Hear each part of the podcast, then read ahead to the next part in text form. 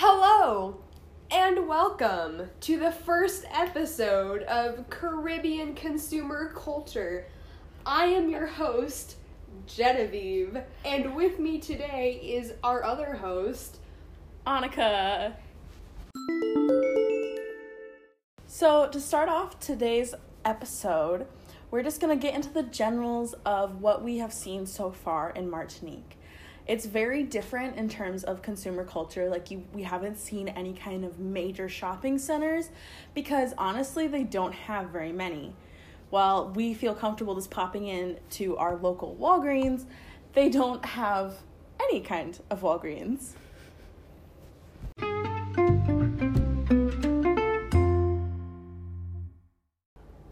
So, right off the bat, one of the first things I realized is that you don't see the roadsides cluttered with large billboards.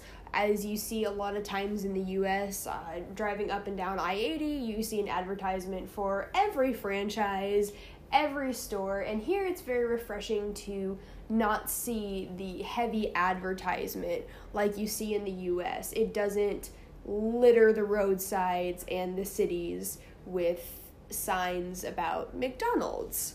But Genevieve, if we don't have giant billboard signs, how will we remember that we want Coca Cola? Well, Annika, maybe we'll just have to rely on the quality of our product to make people want to buy it. Interesting concept. What an odd concept.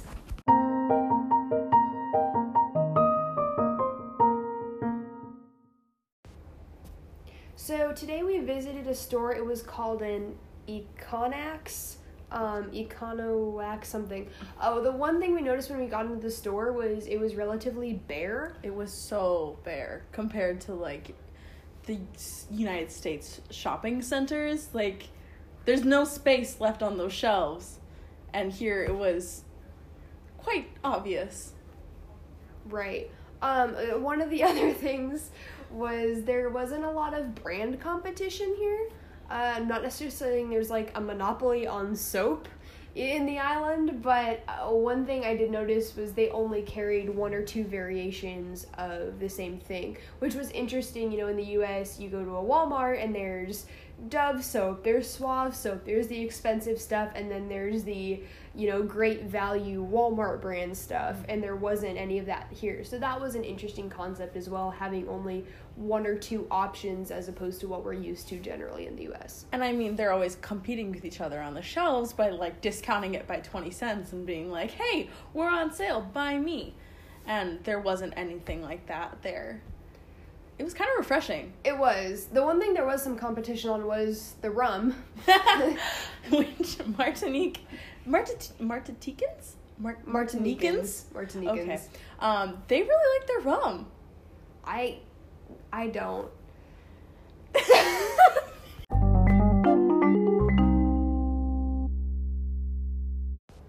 Another thing we noticed here is the hours of the stores are very different. Nothing here is 24 hours. It's not even open every day of the week. Right. A lot of the um, pharmacies, markets, and boutiques, and, and things all over, well, the couple areas of the island that we have had a chance to explore. Um, most things were closed on Monday. They give themselves a nice long weekend, um, as opposed to in the US where a lot of things are open 24 7 to push as many sales as possible. So that was an interesting thing that actually took a little bit of adjusting because we're used to everything being readily available whenever we want it. Yeah, exactly. And then the, and things aren't even open like late into the evenings, which is also an adjustment because when we got here, like at least my first day, like we got here pretty late and there was some people that forgot certain items and you just kind of got to tough it out and wait till the next day because not everything is as readily available as we are used to. It's not now, now, now. It's you gotta wait. Right. Um, they also really value their Sundays here.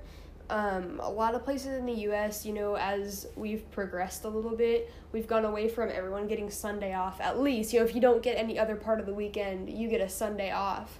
Um, and and everything is closed here on Sundays um, it's nobody works on Sundays, and I, I don't know if that's because of a, a strong Catholic influence um, or just the more relaxed consumer culture here. Mm-hmm. But it is kind of a refreshing change. Um, I can imagine that that's really good for them, you know, as far as spending time with their families and stuff, and that's something that we take for granted a little bit in the US.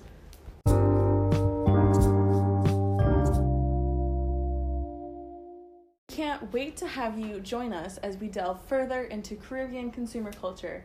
Thank you so much for listening and joining us in our studio. We'll see you next episode. I'm Annika Webb. And I'm Genevieve Tonages. Thank you for watching. Hello, and welcome to the second episode of Caribbean Consumer Culture.